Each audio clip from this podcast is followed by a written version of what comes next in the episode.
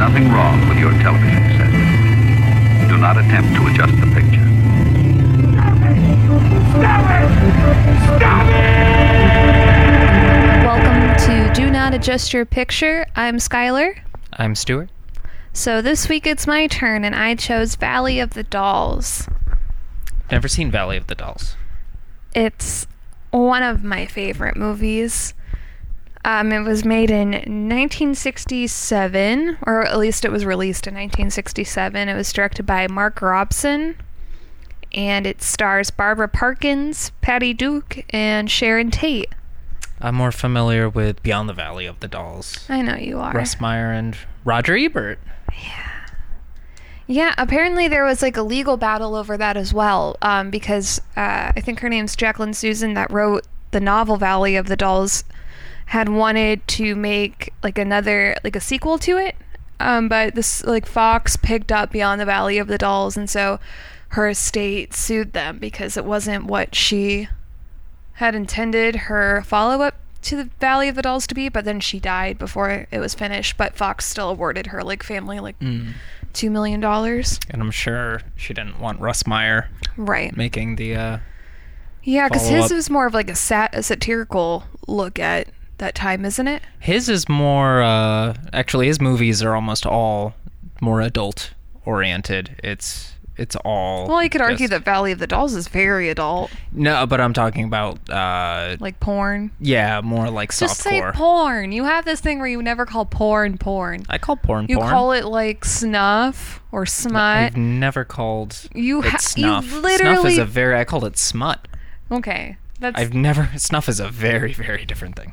Uh, whatever. It doesn't matter. Snuff is killing people. Snuff? Oh. Yeah, snuff film is oh. murdering somebody on film for uh, financial gain. Oh, that's not great. Yeah. Um. So, yeah, it's just a, it's a campy melodrama. It literally almost ruined Patty Duke's career after she made it, because she, up until this movie, was like a, a teenage child star. Um, she was like the wholesome, she had her own T V show, like the Patty Duke Show, and it was just like her playing, like, which is kind of interesting. She was diagnosed with bipolar disorder, like, later in her life, but she played, like, two versions of herself. Like, one that was, like, the all-American, like, teen, like, sweet and cute, and the other one was, like, manic and, like, kind of uh, more, like, reckless. A pop star named Hannah Montana. Yes, exactly. Um, yeah, it was not received very well by critics at all. And in Sharon Tate's performance...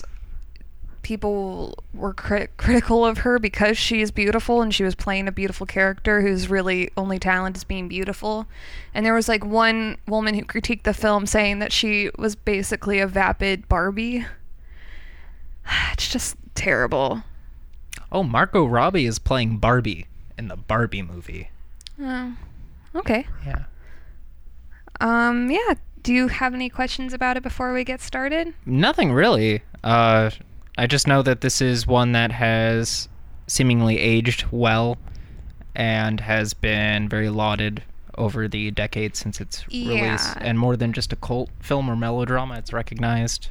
Yeah, no, it's still more. recognized as, like, having breakout performances from actresses that were typically typecast in roles that weren't this. Like, this was, like, a... They were going to have, um, I think it was Raquel Welch play Sharon Tate's character, but she didn't want to play a sexpot, and then they were like, well, how about we get uh, Sharon Tate to do it? She had been in only a few things before this.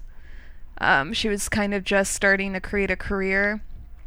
And then, yeah, Raquel Welch wanted to play Neely O'Hara, and I can't imagine that in a million, in a million years that would have worked out. Oh, I can't wait for you to see the scream of Neely O'Hara. It's my favorite thing in the entire world. Oh, and also, we're going to have um, a guest host this week um, who has read the novel, because I haven't read the novel, so I don't know the differences. I know there are a lot. I think the novel takes place from, like, nineteen forty-five. It takes place in Siberia. Yeah, definitely, and they moved to Moscow. This is a Valley of Dolls. Oh, and dolls means pills, which is... something that in book it means vodka. Yeah, okay. Uh, so we'll get a brief clip of Valley of the Dolls, and then we'll have our guest host Brian on the show. Stay tuned. Gotta get off, gonna get now, the motion picture that shows what America's all-time number one bestseller first put into words. Gotta get hold, gonna get.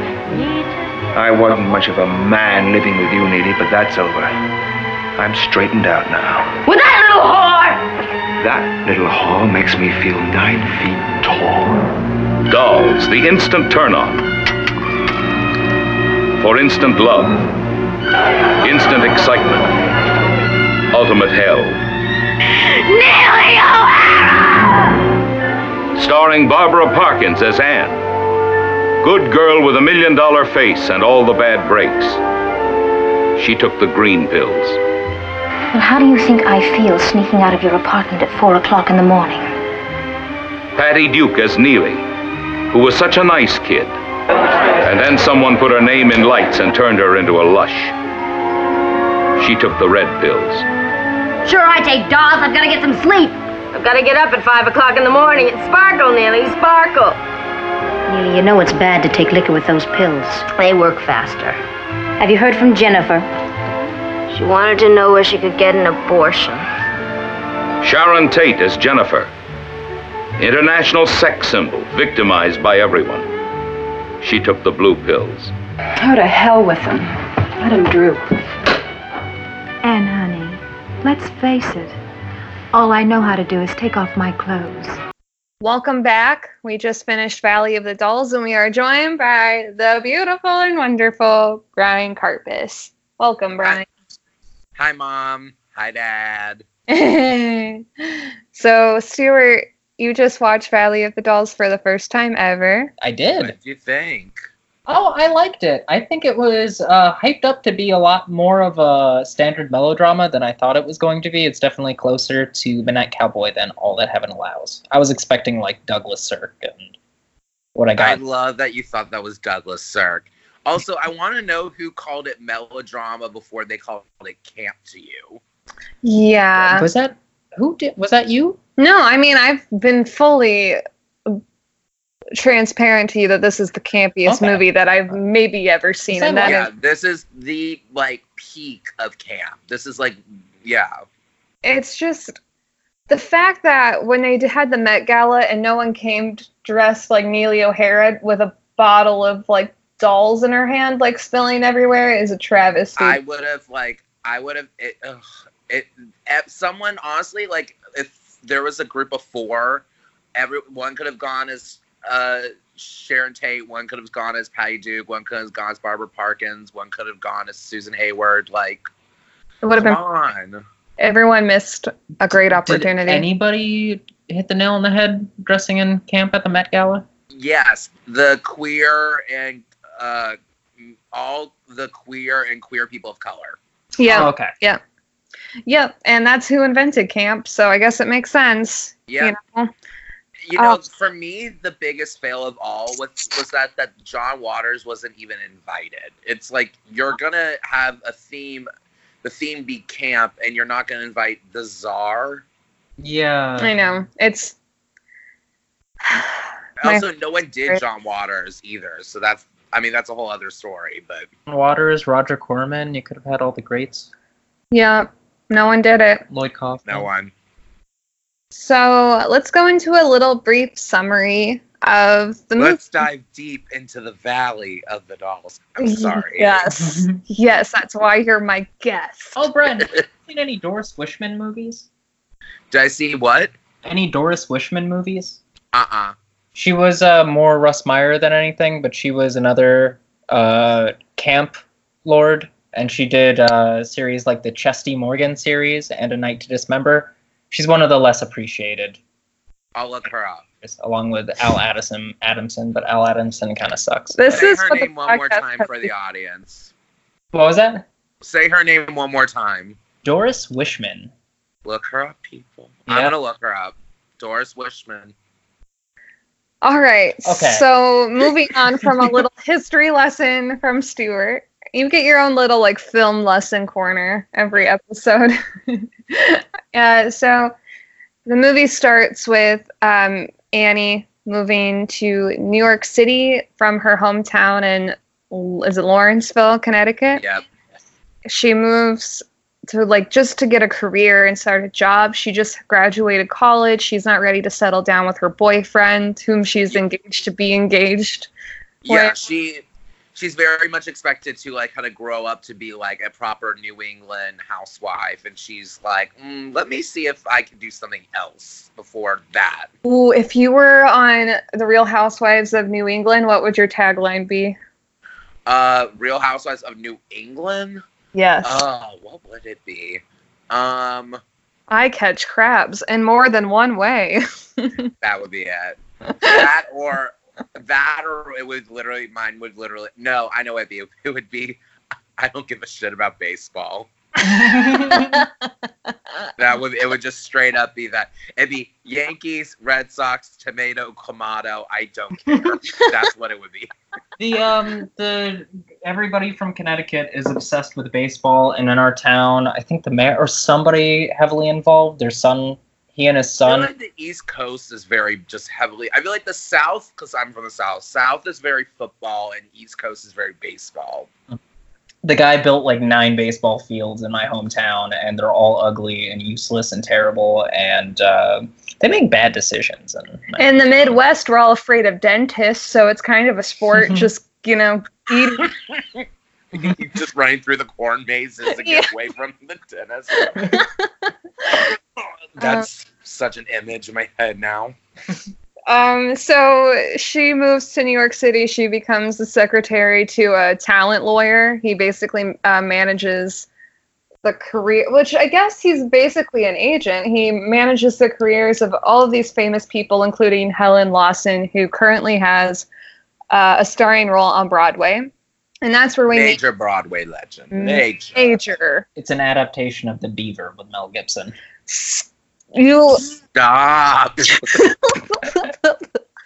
What if I just turn this podcast into me and Brian's podcast when we just kicked you out? That's what happens every time you two get together. That wasn't even an evil laugh either. So. No, that was a pretty tame laugh.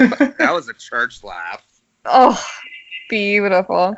And then, so we meet Neely because she's in the Broadway play, and she um, has a her own solo musical in it, which, to the chagrin of Helen Lawson, she's like, no, this little girl's going to upstage me in my musical. We have to get rid of her. So, so they concoct a plan to get her. Oh, sorry. No, no, no. You're perfectly fine. Exa- that's exactly what happens. They get her out of there. So they're like, you can either stay and do nothing and make two hundred dollars a day, or you can leave with your dignity. And of course, Neely's so, so remarkably dumb. Even yeah. She has no foundation of a career at all. Yet she's like, well, I want my dignity. And so she leaves. Yeah, I don't know any, like, actor that's, like, like, when you get a gig, you get the gig. Like, you yeah. say yes to anything. Yeah. I have said yes to a few things in my day, and I'm still like, mm, I shouldn't be doing this, but, like, it's a gig. Yeah, exactly. You and also, to do nothing and get paid, that's literally an actor's dream. Yeah, oh my God.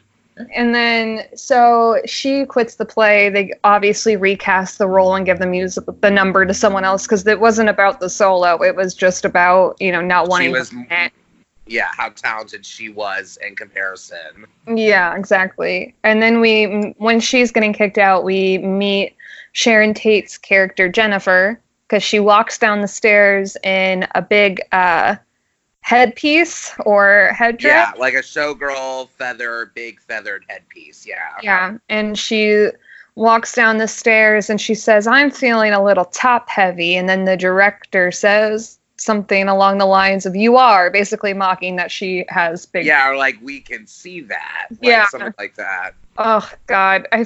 Her, she's the only character in the entire thing that I'm rooting for.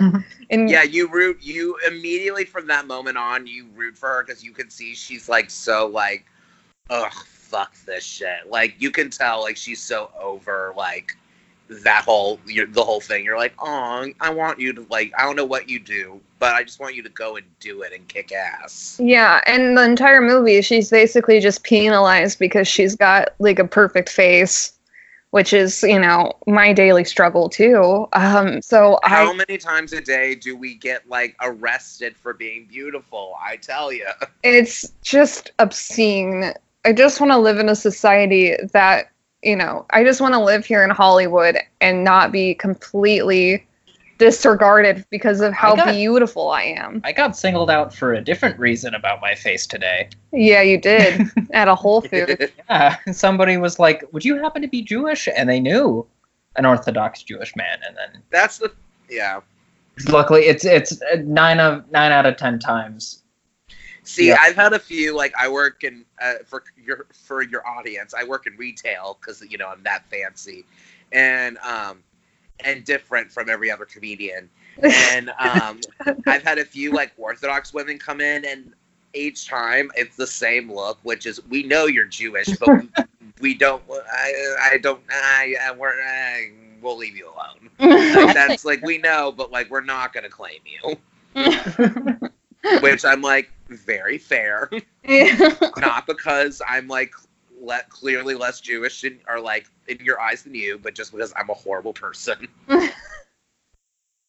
I just like love the idea of, you know, because yeah, getting called out for being Jewish usually doesn't end well. No, no, but like when an Orthodox Jewish person, to be honest, when it, if like an Orthodox Jewish person calls one of us out, it might not end well either. That's true. But he ended up being very kind. That's good. Well, I yeah. mean, basically made you pray in the middle of a Whole Foods. Yeah, and you know what? If anyone says that's weird to me in the Whole Foods, you know what they did? You can be like, do you not like Jews? Is that the problem? And, you know. Yeah, yeah, well, yeah. You got them, Stuart. I got them.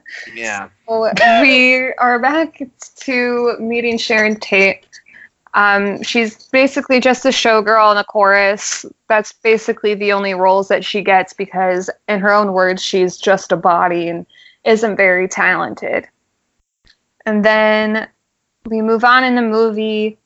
They're all trying to make it in New York. Neely leaves that job, and she becomes a nightclub singer, along with Tony. I don't remember his last name. Oh, yeah. So, like, why? Yeah. So, when Neely leaves the show, she, like, gets offered, uh, or, like, I, uh, she gets, no, she does the telethon. Oh, that's right. The telethon. She does a telethon. She gets offered a telethon because they, like, uh, oh, we're forgetting Lion. We're totally, we totally oh, skipped over that. Yeah. So when Anne goes to the first day at uh, Mister Bellamy's office, yes. uh, she finds out that there's another guy there who's named Lion. And Lion is like all hot, all American, like the all, like the, the man, like, I don't the know. I always imagine. Dark, handsome American boy. Yeah, and he, like, that everyone drools over, and he's, like, the other lawyer there or whatever. And uh, the t- Anne and him, like, meet, and that's, like, the main love story throughout, like, the whole movie. And uh, while, and then, so Anne comes with, uh, Lion comes with Anne to tell Neely the bad news, and Lion's the one that gives Neely the T V gig, and afterwards they go to a nightclub. And Sharon Tate comes with one of as uh, as one of uh, as what does Patty Duke say? Patty Duke goes, Jennifer, "Oh look, boyfriend. There's Jennifer, one of her rich old boyfriends." Yeah, which is what my goal is every time. I, I hope to God that every, that there's a point in my life every time I walk in the room, someone goes, "Oh look, there's Brian and one of their rich old boyfriends." Oh my God! I love that. Such goals. That for you. I love that. I thank you. I thank you. Um, I love when. Li- oh, what? I, I love when you go into Lion's uh, office for the first time. He opens up his closet, and there's just a big ass rum dispenser in it. Yep. With the little spigot, and he it's just it's it's more exaggerated than any. Example. It's of, called alcoholism. Well, and it's called it's called office life in, like, the sixties. Yeah. Have we not watched Mad Men? I know. But it was comical. It just said, it was this giant thing that just said rum on it. Yeah. Yeah. So, um, and, um yeah, so she's singing. But, now oh, she... but they go to the night, sorry, but they go to the nightclub, and then Tony is performing there. He's, he's like an up and coming, like, singer, actor, and Sharon Tate and him, like, fall in love. Jennifer and him fall in love. And, uh, yeah, that's where we, and then Neely goes off and then builds up her nightclub act. Yeah. Yeah. They, uh, he sings the song Come Live With Me to Jennifer while she's with one of her old boyfriends. I love the look. Oh, sorry. So no, I love the look that she Sharon Tate gives, like, while he's, like, clearly, like, singing to her. He's she like it's so like, is he really?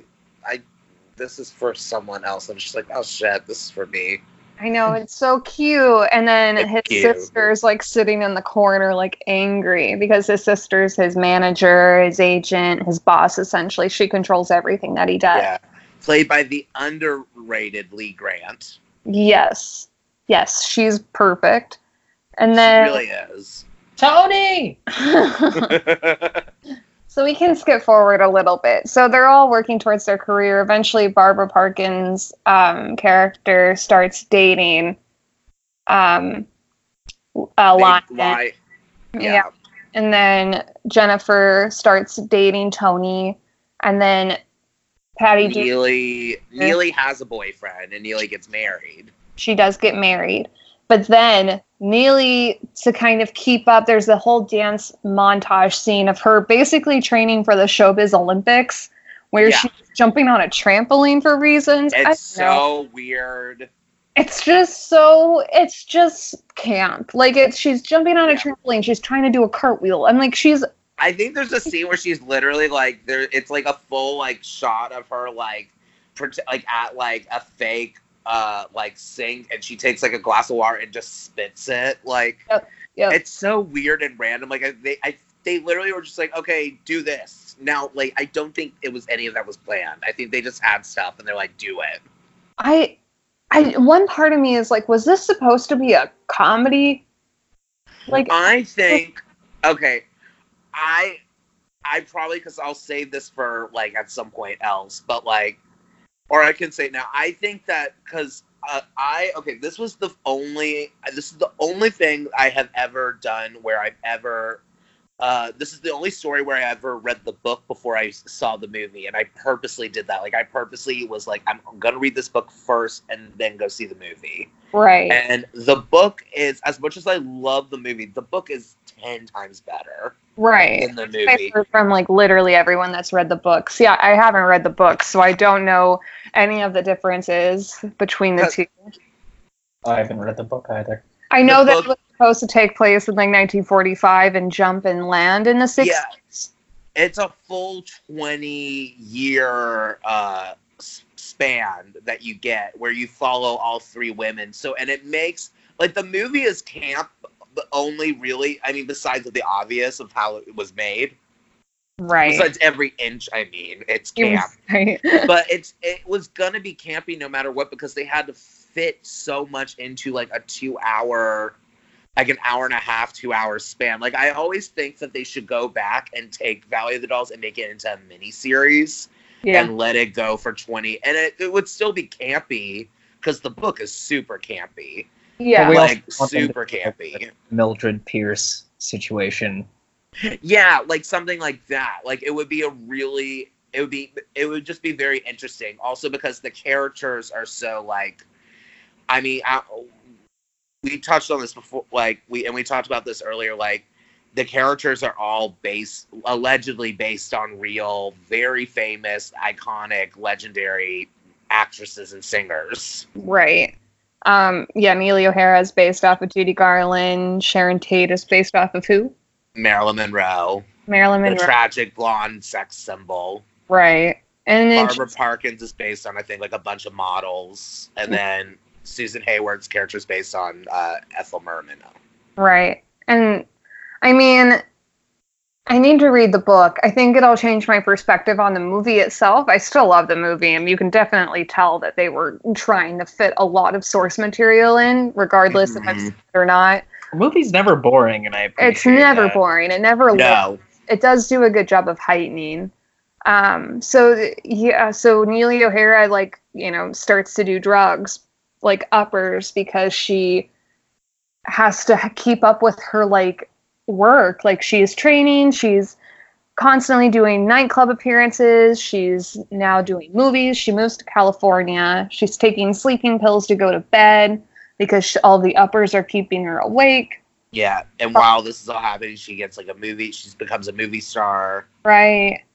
And then uh, Jennifer moves out there with Tony because Tony wants to try his hand in acting just as well as Jennifer does. Um, and then Barbara Parkins' character immediately falls along, too, with her boyfriend, Leon, or Lion. Lion. Yeah, after she, yeah, after she and Lion's dump, Lion dumps her. Yeah. She becomes a successful model, and... Yeah, she gets a campaign for beauty. Like, and ma- then the guy that runs the beauty campaign, runs the beauty uh, empire, it becomes her boyfriend. Right. Oh, it just, it just gets bad for all of them so quickly. Yeah, it gets really, like, all the highs, and then it gets really low real quick. Yeah, because then we see, if we want like, to skip forward a little bit more, Tony gets diagnosed with... Uh, some very soap opera-esque disease. Yeah, it's like Huntington's something. Huntington's Tanya disease. Tanya. Boy, his name's Tony. Tanya. He gets diagnosed with like Huntington's disease, which makes him immobile, and he forgets everyone's names. He doesn't know who Jennifer is anymore, so they send him to a sanatorium. And then Jennifer's like, well, I have to pay for this. Yeah, well, no, the sister-in-law is like, Yo. yeah, she's like, I gotta pay, we gotta figure out how to, we're gonna pay this. And the sister-in-law is like, and let's, oh yeah, so they get married, they elope. Yeah. Because everyone's up their asses about being with each other, so they're like, fuck it, we're gonna get married. Mm. And then they get married, and uh, and the reason why, well, yeah, anyway, I don't want to give too much away, I realize I'm giving away, but they, yeah. uh, Yeah, they run off and get married, and the sister-in-law's like, well, actually, the sister-in-law, low-key, is, like, the Kris Jenner of her time, because she was like, well, I have an idea. Yeah. And then you see, like, a French, like, director come in, and, like, they, who makes art films, yeah. or, as they were called. Heavy quotations around that. Yeah. Which, the movie inside of the movie is hilarious, mm. where she's basically yeah. on a bed, naked, rolling around with a man, and then she knocks over a bottle of wine. And so then iconic, that, like, orgasm-like look. Yeah, and she knocks over the bottle of wine, and the man says, you almost got wine in my shoes, and then it ends. Mm. Yeah. And it, that, that, that's it. Yeah, yeah, like, would you, like, it's not porn, it's just, like... It's porn. No, it's, like, it's a porn sort of thing. It's, but it's, like, softcore. Like, you see boobs. Yeah. Because it's But, soft- like, if, okay, like, if that was, like, in, okay, but was it actually, okay, maybe it was porn, it, because it was, like, actual porn. It was, I'm trying like, to forget, I remember the book, but, like, maybe it was in that they couldn't obviously show, like, more than what they showed. Because it was shown in, like, some seedy movie theaters, like, in Times Square. Yeah, it's like a, it's like Tinto Brass movies. He yeah. did a clip yeah. and stuff like that. Yeah, and there was definitely, like, you saw more than you could see in any other movie theater. And I think that's why they were played in C. And she was also, like, advertising the movie, like, on the side of, like, the buildings. Nudies, cuties. Yeah. Yeah, you would see Ooh. all the advertisements for her movies when, yeah. Yeah, and then... But- if we want to go into spoilers for Jennifer, Jennifer um, ends up with breast cancer. Breast cancer and has to get a vasectomy. Yeah, she goes in and gets a biopsy done, and she's telling um, Annie that she it's malignant and she doesn't know what to do because her entire career has been based around her body. And every time she calls her mom... Her mom just asks for money and tells her basically that she's worthless and has no talent. And so she decides that she's going to take a handful of dolls, and then she kills herself. Yeah. So then back to Annie's character, or Anne's character. Her friends call her Annie, which is really cute. I love that name for her.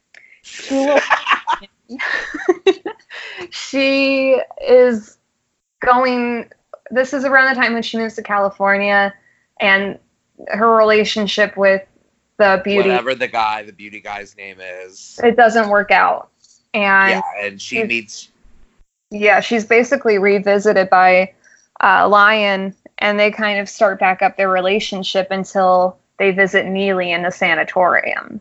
Yeah, and then uh, Neely, because Neely goes down a drug-filled spiral.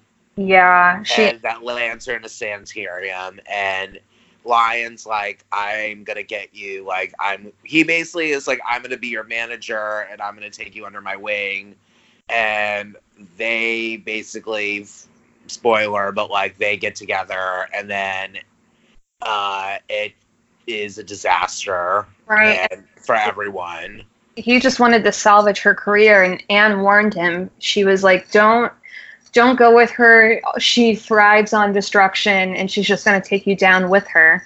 Mm-hmm. Even uh, Helen Lawson was like, you need to stop what you're doing to Lion. He's, she tells him that if he keeps following Neely around, he's going to end up like childless and just working for the rest of his life and never finding happiness. This is yeah. after Neely steals Helen Lawson's wig and throws it in a toilet.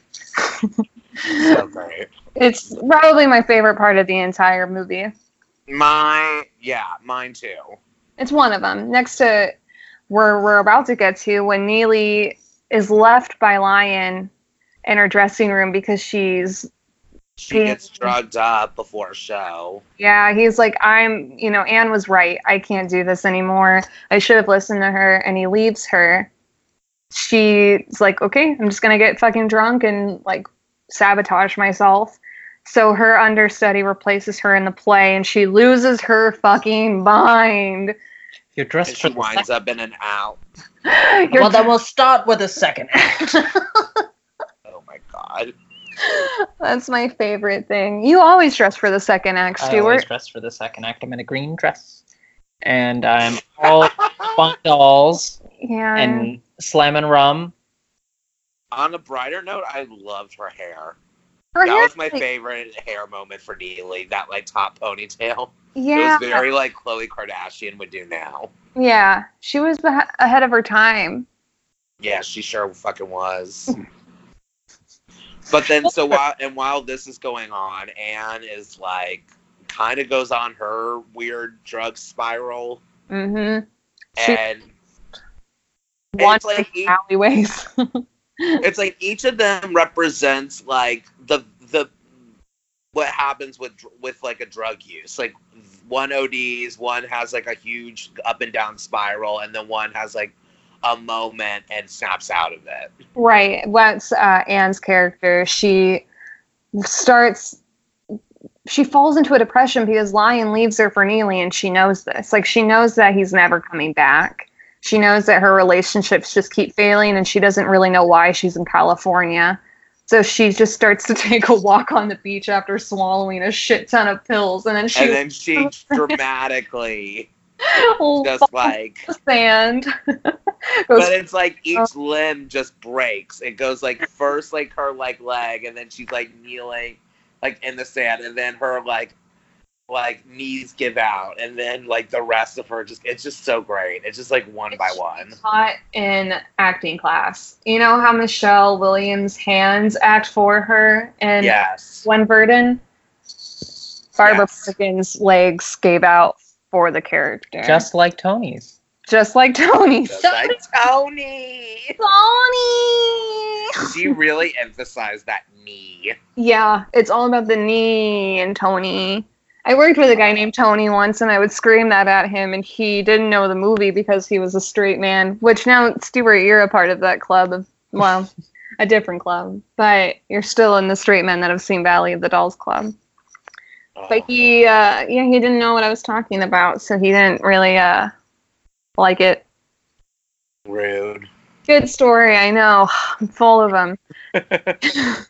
So then, but, uh, yeah, she's like, well, I need to get my shit together and just go back to where I'm happy. And that ends up being back in Connecticut. So she yeah. leaves California and moves back home. And then, yeah, Neely's character screaming her shit off in an alleyway because yeah. she she and, lost her career. And then it ends with a scene that I've always like wanted to like reenact in my own real life, which is like I love when Lion comes back to Anne. He finds Anne at her like family's house, and he mm-hmm. comes back, and it's like snowing and cold, and they're outside, and he's like, "Come back to me," and she's like, mm, "Nah, I'm good. Nah, nah, brah, I'm good." Yeah. And then she like, and then the like music, the theme music comes on, and she takes and she goes on a walk into the woods, and she's in her fur, and she takes that like stick, and she's just like whacking, using it, whacking things along. Oh, it's just so good. Yeah, at yeah. It's, I mean, it's just a great ending, like, cause you know, she she did what she wanted to do. She tried her hand at a business that ended up, you know, giving her a lot of good times, but then also, like, a small drug dependency for, I, like, a quick second. I didn't yeah. know Ellison worked on the screenplay for this. Yeah, I think he didn't want anything to do with it after no. Harlan Ellison. Oh, yeah. No one really wanted to do anything with it once it came out, because it was a big, I think it was Fox's biggest moneymaker that year. It was. It only yeah. cost five million dollars to make, and it made over fifty million dollars. Yeah, but I mean, but, like, and I think, I mean, I hate to compare it, but, like, the, but, like, the phenom, but only because of, like, the phenomenon, but, like, what Valley of the Dolls was back then, I guess, would be, like, kind of what, what Fifty Shades was when it came out and then the movie came out. Like, sure. the movie, yeah. like, and I think, I mean, when it comes to even just the camp value, I mean, Valley of the Dolls is ten times better, but Um, and even as, and as, like, a franchise as a whole as well. But, like, th- like yeah, like, Fifty Shades is technically a shit movie, but, like, it made so much money because that series was so successful. Like, that's just why, like, Valley of the Dolls, the book, was so successful at the time. You know, the movie was uh, was going to be a big hit no matter what box office right. was. Valley of the Dolls, though, is quality camp. Fifty Shades of Grey doesn't even succeed at being softcore. Or, no, no, and I agree with you on that, but, like, you have to compare, like, yeah. you're comparing, like, the franchise and the phenomenon value. Yeah, phenomenon yeah. value of it. yeah. Yeah, I mean, it was definitely a movie at the time where it w- became quickly a household phenomenon, especially with the cast, because also, like I mentioned in the intro, Patty Duke before this was, like, a teen idol. Like, she was a child yeah. star that, like, had a really squeaky clean image, and then she... This was her whole... This was, like, the break of it. This was, like, gonna be, like, her entry into, like, being, like, uh, like a, an adult in film. It was the equivalent of her doing, like, a Cosmopolitan cover in a corset, you know? Basically, yeah. Yeah, it was like, yeah, I'm trying to think of, like, a modern child star today who's had, like, a breakout, like, big role, but as an adult, I can't really think of one. Mm. Miley Cyrus. Yeah, but, yeah. But, like, as a straight actor, though, like, Miley's reinvented with, like, like music. music. Yeah, maybe... Maybe Dakota Fanning. She's in. Uh, yeah, Dakota it, Fanning, someone who's like. But Dakota Fanning hasn't had like that like defining like like right. that's a pretty defining like. Right movie choice. Oh, uh, yeah. Robert Pattinson. Oh yeah, Robert yeah. Pattinson, because he was in uh, Twilight. He went from that yeah. like iconic. Did you like, say Robert Paddington? Padding. I just really like Paddington Bear. Okay. Honestly, like, I take Paddington Bear over yeah. Robert Pattinson. Like, the, just, he seems better. He seems cooler to hang out with. Yeah. Yeah. He just wants to wear his raincoat and jump in puddles. And, and eat marmalade yeah. sandwiches with Judy. Sorry. Yeah. I'm obsessed uh, with that movie. I, I know you do. I know. Paddington too. I still need to see it. Favorite movie. I'm gonna cry. Not. I follow him on Twitter, and he just talks about soccer and jumping in puddles with his friends. He has no concept of how bad things are. This is oh, such God, an admission. So sorry. Oh, it's fine. All right, so back to Valley of the Dolls. Oh, oh, Daniel Radcliffe was another one. Okay. He went from okay, Daniel Radcliffe is kind of like an, a good example. Harry Potter yeah. to being naked on stage for Equus. Yeah, yeah, that's a yeah. really defining one. Yeah, that was like a very defining moment for him. Yeah, that's a good example. Um, or like Emma Watson, another Emma Watson and yeah. Wallflower. Like that's a or Bling I Ring think was like a defining. Oh, that. You've never seen Bling Ring? No. Or Bling Ring. Oh, so good. Stuart's never seen it. No. Okay, you have to watch Pretty Wild, which is that reality show. Yeah. Because I've had, okay, I've had, um, I remember when I saw that movie, I saw that, I used to watch that reality show first. And, ele- and if you don't know this, um, Emma Watson's character is based on the uh, Alexis Snyder's. Yeah. Allegedly. Based on Alexis Snyder. And, like, when I saw that movie with my best friend back home, she'd never seen the show, so she thought Emma Watson was shit in the movie, and I was like, no, she's the shit in this yeah, movie. Yeah, she, she sounds just like her. Perfect. Yeah she, yeah, she could have... Uh, it was a perfect performance. Um... Every time was you said Alexis, for some reason, I was just thinking of Alexis from Schitt's Creek in her audition. Oh my God. I'm a little bit of Alexis. I'm a little bit of la, la, la. Is that uh, comparable to Emma Watson? Yeah, except yeah. just Emma Watson plays an evil person. Well, that's on drugs. So, yeah. yeah. Um, so, Brian, you've seen, you've read the book and seen the movie, which we touched on a little bit before. What are some yeah. of the things that you think this movie would have benefited from if they have maybe taken, I guess, I don't really know how to ask this question. Like, I, I think there was no, uh, I, okay, I'll, I think I know what you're getting, I think I know what you're getting at. Right. I think, to be honest, I think that there's nothing you could have done differently when you're making it a movie. Like, I really think that there was no other, like, because they do really do pick up on all the important things of the movie, of, like, each of their stories. Right. Pretty much of, like, uh, you know, Jennifer is this, like, tragic blonde sex symbol who has, like, a tragic marriage. And Neely is, like, this, like, awe-inspiring talent who's extremely troubled. And Anne is just kind of, like, a very, like, well-educated New England girl who uh, kind of has her cake and eats it, too. Right. You know? Yeah, she's really the only character that comes out unscathed. Yeah. Is it like and a- which is different from the book. Oh. The ver- the ending of the book is very different. Should you should I read it first before you tell me? I or- mean, do you want me it, that depends on what you want. I th- I want to know just for the podcast's sake, because I think it would be good to know for that. We'll also give a spoiler warning before you reveal what happens. Yeah.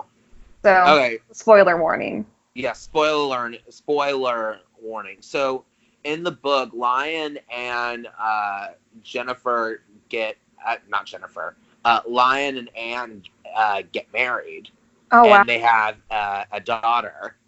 And um, basically, like, Lion, like, promises he's not gonna cheat anymore, and like he seems like he's not, and then at the very end of the book Anne finds out that he cheats, and Anne um it's the first the book the very end of the book is Anne taking her first pill. Oh no, I like that ending. Yeah, yeah no it's a Please. great ending, because it's like, oh shit, like I kind of Like, you know, like, Anne's going to become that woman. She's going to become that rich, wa- the wife of, like, a rich manager, agent, lawyer, or whatever. And she's going to ignore his dalliances and be, like, a pill-popping. Oh, that's so sad. Wow. Like, yeah, like, it's sad. But, like, it's a very, like, it's a very soap opera sad ending. It was the author from Connecticut, because it sounds... No. Well, Jacqueline Susann, her background was that she was an actress first. Right. And she, which is where she got a lot of her material from. I think, isn't it there like a like a warning in the movie, like a, like, in the very beginning. Yeah. Like, the characters might seem like they're real people, but they're not. Like one of yeah. those. Yeah. There's like. Yeah. A, like there's even in the movie, like there's one of those. Like. Yeah. Um. She, um, she definitely was around the circle. She knew that world very well, and I think that's why it worked so well, because she like wrote what she knew. You know. Yeah. And she and exactly, and you can tell like which, and it's like. Because of also the drug dependencies that play throughout the through it too, you can tell like when you hear like the who influenced what character, like especially like the stories too are even more like richer in the sense of like you get more of like Jennifer's background, which is a a why, which is there's a lot of wildness. Like you're like, wait, what? Like the, I think a lot of the camp value comes a little bit from Jennifer's background. And a lot of Neely's dialogue in the book. Right.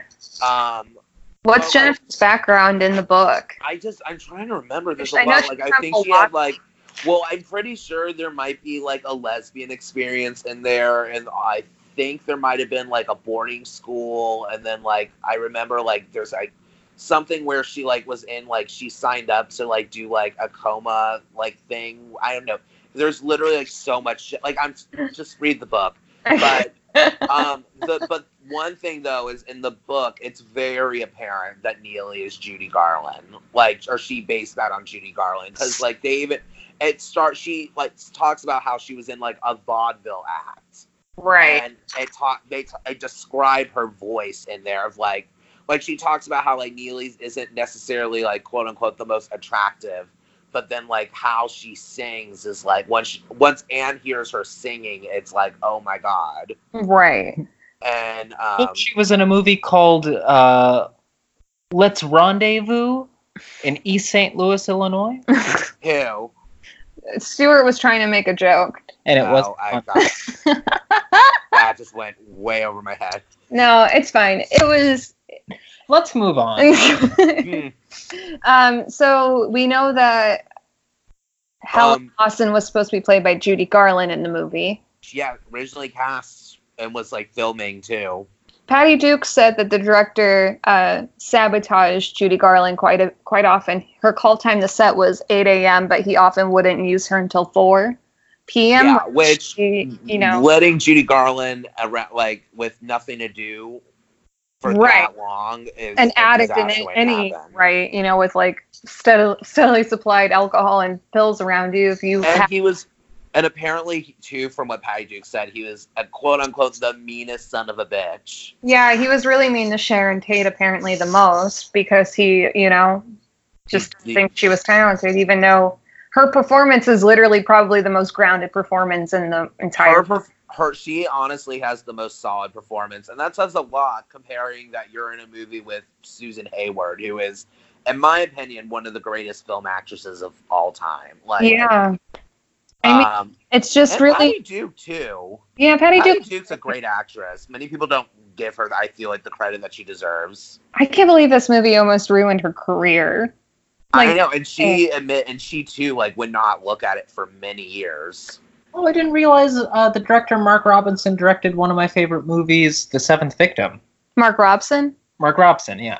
Oh. Uh, directed, uh, oh. I thought that was a Jacques Tourneur movie, but I guess not. Yeah, uh, Val Lewton produced horror movie. I love that one, The Seventh Victim.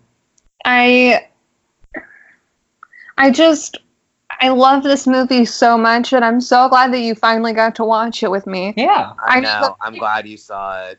I feel like every time I've watched it, I've, well, I've watched it with Brian.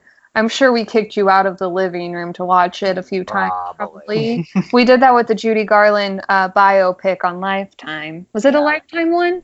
Uh, no, it was like an A B C movie, I think. Oh, even better. It was like a major network movie, yeah. I, for me, this movie, I just remember, it's very special to me because, like, I'm not a big reader. Right. Like, at all. I now am because I got finally got Audible. So I've li- I've been listening to books. Like, I'm on my like, third or fourth. I'm on, like, my fourth book this summer, and I love it. But I was... So for me to get through a book was very rare. Um, and I had, like... It just, like, a value... That, like, it just gets you through. Like, there's so much... It's so campy. It's melodramatic. The sex in it is... insane. Like, there is, um, like, one of the things, another spoiler, um, Anne is a virgin in the beginning. Oh. And the scene, yeah, it's a very, like, descriptive scene of of the night that she loses her virginity. And I remember I was on a plane and I was reading that, and I literally, like, was like, like deep breathing, because I was like, oh my god, this is so hot, but like, I'm and then um also there's a very I like I like a very like uh interesting scene uh scene in the in the book, which that involving Jennifer and Tony. Oh no. Um no no no no interesting in like a good way, like in a okay. like a good way. Yeah. No, there's nothing that I can remember in the book that made me, like, cringe sexually. Good, good. Not that I can remember. But the book, but there's just, like, you see what I mean? Like, all of those little things alone, like, there's, there, like, you take out, like, the fact that Anne's a virgin, that's such a big part of, like, her story and stuff. Like, right. They take, like, what they could to make a movie, and that's why I say, like, they should, you know, people keep wanting to, like, reboot stuff and, like, revisit, like, older things. Go revisit Valley of the Dolls and make that into a miniseries and do it with based on the book verbatim. I feel you like we'll get an amazing series. It would have been campy, but it'd be a, it, it'd be super campy, and people will need to like realize how camp is a true art. Right. I feel like but, it would be a lot different if it was done five years later when the floodgates had officially opened for American censorship in movies. Yeah, yeah. Yeah. Also. Also, it, maybe then it probably would have been made into, if it was made in, like in the seventies, it probably would have been made into a T V movie. Could have. Because yeah. That's when T V movies were starting to become even more and more popular. I but they were like. Still getting like three hour long uh, auteur movies in the seventies. Yeah, that's yeah. true. Yeah. Could have been a like a three hour long. So, Brian, I'm going endeavor. to ask you the most important question of the night. Mm-hmm. So in your reboot of Valley of the Dolls, who plays the main three women? Okay, I thought very long and hard about it, and it's very like, okay, it's because you, I for me, and I care about these women so much. Yeah, I know. They mean so much to me. Like I remember, like I was saying with the movie, because it was like with the book and the movie, it was the first time I ever was like, okay, I'm going to read this book before I see this movie. And then I remember being like, I'm going to treat myself. And I remember the first time I watched the movie, I was in my dorm room in my like freshman year in my bed. And I had like a full, like a, a can of like icing. And I just like was eating icing in my dorm bed, watching Valley of the Dolls with my headphones. Like, it was like, it's a very special moment. I believe it was snowing too, which makes it even better. Oh, that's the best um, time to watch this movie. Yeah. Um, but okay, the only person I'm like, I'm for sure like this is the perfect person for this part is, um, is I think that Anne should be played by Saoirse Ronan. Okay. I think because of starts in the forties and the timing of when Anne would be a model, Saoirse Ronan looks like models from that time period. She looks like okay. a model from like who would be very popular in, like, the mid-fifties and high fashion and model. And on top of it, she has, like, she can do the New England kind of girl very well. I think she would be a great person for that role. And she's in the right age. Yeah. Um, I think she could do it. Or I or Emma Stone, weirdly, I think would be a good choice for that, too. Mm. Or Emma Watson. But, but Saoirse, or as I lovingly refer to her as Sriracha Ramen, would be... my top choice to play Anne. I think she would be great. I think Neely, and I've thought long and hard about this, and I think Neely probably honestly needs to be an, an unknown. I can I see think, that. Because I can't think of someone who has the voice and the acting ability at the age that Neely needs to be. And also that it's appropriate for the character. Because yeah. that's why it made sense for Patty Duke to play her, because it was a completely different image than anyone had expected from her. So it was basically like she was a new person. Yeah, but it also made sense, too, that, like, if she was going to have a role that was going to, like, switch up, like, that's perfect, because Patty Duke, I mean, and even when, I mean, I have to say, even when she was younger, she was, uh, I mean, when she got older, she was always the, still the fresh face, kind of had that girl next store. I mean, just by look of her Doris Day charm, even though she did not, that was, she was not her at all. Right. Um, but she had that. So to see her kind of play a woman who like starts as that and then goes on that downward spiral, it was like a perfect choice. It all made sense. And I'm sure for everyone around her was like, and for her it was like, yeah, this makes perfect sense. Like, right. You know, I'm sure they expected something very different. I'm sure they expected like an Oscar for her. Yeah. I'm sure. I I feel like they were like, I feel like her thought process was whatever Elizabeth, uh, uh, Elizabeth, uh, what's her name from uh, Showgirls. Oh my God. Yeah. Oh, like, I bet God. That they had the same thought process. Like, oh. This is an Oscar. Oh, that makes me so sad for her. Showgirl, I still haven't seen it since I was uh, too young. Also, high camp. Oh, I, oh. Have you seen Showgirls two, Pennies from Heaven? Uh, no, I have not. It was a direct-to-video one made by, oh God, I'm looking up her name right now. Showgirls two. It was like a, a. He made me watch a trailer for it, and mm-hmm. I broke out in a hot flash. Like I. Rena I Riffle. I, uh. Small part in Showgirls, she decided to do a two and a half hour sequel for little to no budget. I think it has like a two on IMDb, and the trailer is pure gold. I please send that to me. Yes, please. um, but I'm trying, you know, because I've thought about it really hard. I cannot think of anyone who I would really. It's really hard. I've thought about it. You know, with who would I would want to play uh, Neely and uh, and Jennifer.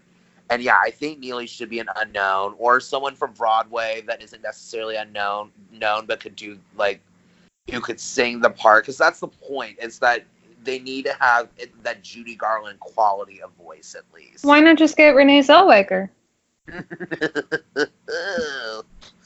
LOL. Not okay. Talking about that. Who do you think would play Jennifer? Um, I don't know. It needs to be someone though who can do tr- who, uh, uh, I don't know. That's the thing. I don't know. And you know what? There's so many possibilities of actresses. I was thinking of Jennifer recently. Um, Trace Lissette from um, um, she is uh, she played um, what's her name? Um, I forget her name, but she was on Transparent. She was the younger, really gorgeous. Hmm. Do you know who I'm talking about? No, I never finished. If you see her, you know who I'm talking about. She's a great actress. Uh, I think, like, being blonde for that character is really important, so you'd have to make her blonde. But I feel like she could do it. She is, um... Oh, yeah. Okay. Yeah. Uh, she is a trans actress. Like, I would, like, I think, like, I don't know, like, I never, like, now, like, there's parts, like, I'm thinking too, like, like, why not, like, one of these women being, like, a woman of color, too? Like, why couldn't it be, like... Yeah, like, exactly.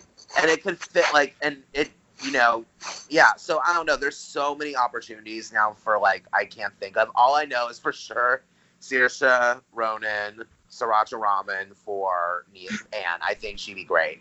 Also, for Ryan, I okay, no, I'll tell you though, it's that, and for Helen, Bette Midler. Oh my God, Bette Midler is my favorite person in the entire world, I think. And she would be perfect. She would be perfect. I mean, but we just re- I recently made Stuart watch that movie with her and Lily Tomlin. Oh, Big Business. Big Business. Oh, so good. So so good. She's so good at playing mean, and I love it because she is mean, and I. Yeah, she. Oh, she's shady as hell, and I, I love it. I one of my favorite things that Bette Midler has ever done, ever done, is uh, she had a like. tiny, tiny part on, um, like, I think it was the finale, like, the series finale of Murphy Brown. Oh, my God. Did you watch Murphy Brown? I watched it with my grandpa when I was, like, little, but I, you know. Remember how, like, Murphy would always have, like, a different assistant? Yeah. So Bette Midler came in to play, like, her assistant, and it was, like, the la- like the very last episode. And it was, I think it's it's on YouTube, and it's literally, like, I think two minutes. And it I have not laughed. like, I go back to it and I still will be, like, dying laughing. It's one of the funniest things I've ever seen. Oh, I think... Was that before uh, Bette Midler was a major star? No, because... No, that was way after. Yeah, because Murphy Brown was, like, eighties. Oh, okay. And, like, early nineties. Yeah. It's not like Karen Kilgariff on the Jenna, Jenny McCarthy show? No, no. Oh, my God, no. Jenny McCarthy. That's, like... Ugh. Every time that name is um, up, I feel like an angel dies. Seriously. Also, I think for... Because they weren't last, vaccinated. Right. Uh, an angel couldn't get vaccinated, so they died. Um, uh, also, I think for um, Lion, Armie Hammer. Oh, oh, yeah. That could work. Like, I both had the same reaction. I just yeah. love Armie Hammer. Well, because, like, I was like, it needs to be, like, every time I watch, because I whenever I watch Mad Men now, I, I have thought about Valley of the Dolls. I'm like, oh, if Don, if this, if at a different time and place, like uh, John Hamm would have been perfect for um, Lion. He would have been the perfect Lion, because like, and um, Mad Men's a great example because I mean, low-key, he plays Lion. Yeah. Um, but um, yeah, Armie Hammer is who I would cast that. So I've casted three of the like. Five important characters. Yeah. I mean, and that's a feat. I mean, because that's, like, such an iconic... They're so iconic in their roles. It like, would be Tony. Yeah. It would be Tony? Ooh, that's hard. Tony. Um, I don't know. Um, I... Someone, Darren Criss. Ooh, that'd be good. Did Darren you... Uh, are you someone invested good sing in all... and act well? Yeah. Yeah, are you invested in all in who's going to play Elvis?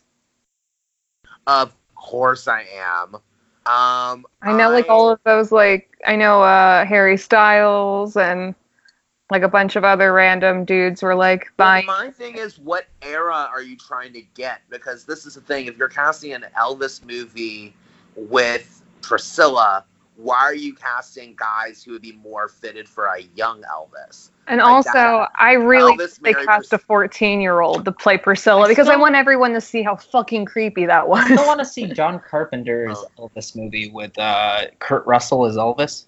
Oh. That exists. Okay, they did that. Okay, so this, okay, I'm getting on my um, glittery pink soapbox for like two seconds. Do it. Because I, I think we talked about this maybe. I don't know. I posted about this because I went on my pink glittery pink soapbox after I saw After I saw Rocket Man, which I thought was fine. I don't know if y'all saw it. I think the best part of the movie really was um, Taron Egerton's performance. He really did a great job, and he really did. I'm very against using, um, not using the actual singer's voice in biomusicals. Yeah. Um, but he did an amazing job.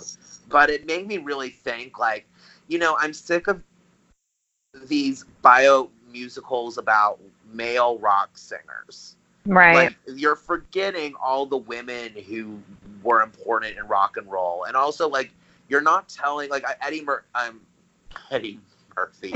Eddie. Freddie Mercury. Like, Stuart's dying. I'm just imagining uh, Eddie Murphy with Freddie Mercury's teeth. Oh, God. Or rather, not Freddie Mercury's teeth, but um, what's his face from what's it called with the fake teeth? That's Rami Malek. Yeah, Rami Malek. And Rami Malek, Jesus. Like, okay, like just he's making so many more movies now about like white rock and roll male musicians, and it's just like enough. Like, when are we gonna get like a good Janis Joplin movie? Like, when are we gonna get like? There's so many women. Janis Joplin, Cass Elliot, Janice uh, Grace Slick, um, Wanda Janet. Jackson, uh, Jackie Chan, uh, Mama like, Cass. Um, who else? Etta James. Like, there's Big Mama Thornton. Like, there's so many. Um, Janice Martin and Brenda Lee. Like, I'm naming so many women. You can make a bio that deserve biopics. An X-ray Specs biopic. A what?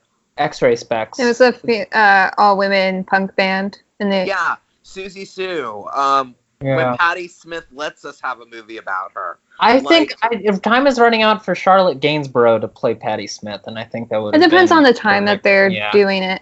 And also, yeah. I'm not against casting people older than the characters, because if they're going to cast people of different sexual orientations and different ethnicities to play these people, why can't it be, like, different ages? When is Eddie Murphy going right. to every role like he does with the clumps in was, one of these biopics? He, uh, it just says his nationality is British and his parents are from India. So, I guess he's Indian. Freddie Mercury. Yeah. Yeah. yeah, there we go. But, I yeah, I'm just sick of the... You know, I'm ready for a female biopic. And I think with Janice Joplin, I mean, she is the one that deserves it because she is the queen.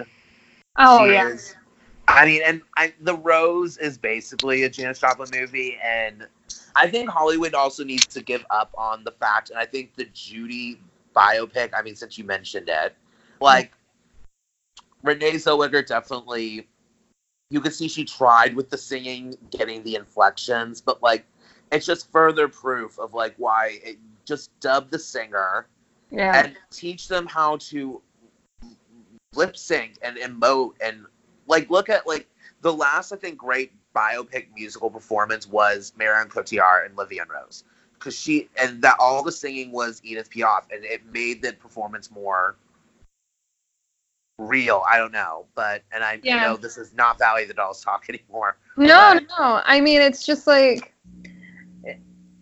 It's just weird. I just get confused about biopics, and I, you know... Gotta be done right. And reboots. Yeah. And...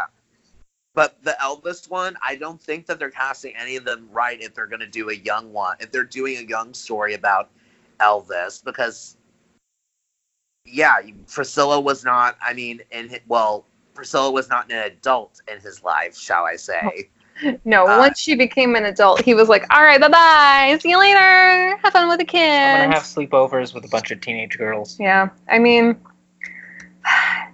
But who, I'm trying to think, who... Yeah, Elvis, I don't know. Although, I'm very down for Lana Del Rey to play Priscilla Presley. I think Lana Del Rey would be amazing. She basically already did in a music video for National Anthem. Who's going to play yeah. Well, that was Jackie Kennedy. That's it was like Jackie Kennedy meets Priscilla Presley. She started playing Priscilla Presley when she got lip injections, allegedly. Okay, I love that era, though. I mean, it's, there's nothing wrong with it. Literally everyone has lip injections. In Los Angeles. In Los Angeles. Yeah. A lot of bounce. But, yeah, I mean, I guess this whole thing leads up to just Hollywood is kind of garbage, and we learned that in Valley of the Dolls, that it kind of just eats you up and spits you out when you're inconvenient for them.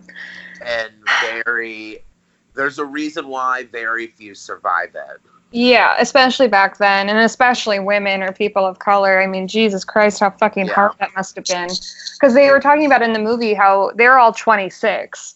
In the movie. Yeah. Because they're yeah. all old. They all yeah. are too old, and they're going to be you replaced. You look like you're thirty-six. Because your face is all puffy. Okay, I love that. I'm like, where?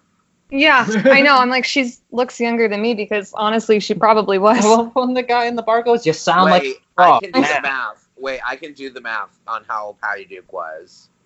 Because she was fifteen when she won that Oscar for Miracle Worker, and that was in sixty-two. It was made in sixty, or released in sixty-seven. So that was, so she was twenty when the movie came out. Jesus Christ. Young babies. Yeah. Just little tiny babies. But yeah, yeah, it's just, it's fascinating because, I mean, I, it's still probably like that today. I mean, everyone's, you know, taking medicine or pills for something and, like, drugs. Oh, yeah. And getting told they're too old. So then they get plastic surgery, and they get botched fake lips. And it's just really, really, really, really sad. No, it's just proof of, like, and I think the book really does that, this line justice, that, like, no matter what happens to you, like, Hollywood will continue, and will be more than happy to continue on without you. I think this is a good place to end, but if you would do us the honors of your... best Neely in an alley impression to take us out, I would greatly appreciate it. Oh, okay, okay, okay. Let me get that. Me, me, me, me, me. Okay. Neely O'Hara! Oh my god. God! I'm not kidding. A car alarm just went off outside of our apartment. And that's how you do it. Thank you guys so much for listening. Uh, stick around next week for Stuart's turn. Yeah. What are you going to make me watch? Ooh, I don't know yet. All right, it'll be a surprise. It'll be on the Instagram account. I'm making decisions. I'm wondering if I should show you something bad. Brian, should I show Skylar something bad? I mean, have you shown her something bad yet? No. Yeah. No, she did yeah. something that I think is great that she didn't think was great, and then something that we both thought was great. And I'm wondering if I should show her something that I think is terrible. But, uh, yeah, do that. Okay. Cool. Okay, next cool. week we'll be watching Tim Ritter's Killing Spree. And everyone follow Brian on Instagram at Jew Majesty. And he's also... Underscore. Jew underscore Majesty. Jew underscore Majesty. Who knows? There might be a Jew Majesty out there that without an underscore. And do you have any like gigs coming up in Chicago or anywhere else? Nope, I do not. Um, but I uh, just keep up with me on social media, and I have a few pro a project or two coming up. You know, so keep an eye out. Hooray! Hooray! Yeah. And also your podcast, The Inexperienced Experience. Yes, it's please awesome. Listen to my podcast, The um, Inexperienced Experience, that I co-host with my good pal, uh, comedian Claire Roma. Um, you can listen to it on uh, SoundCloud, Spotify, and iTunes Podcasts. Cool. Awesome. Oh, thank you for coming on. Of course. Thank you for having me. All right. Stay tuned for next week's episode. Thanks for listening. All right. Bye. Bye.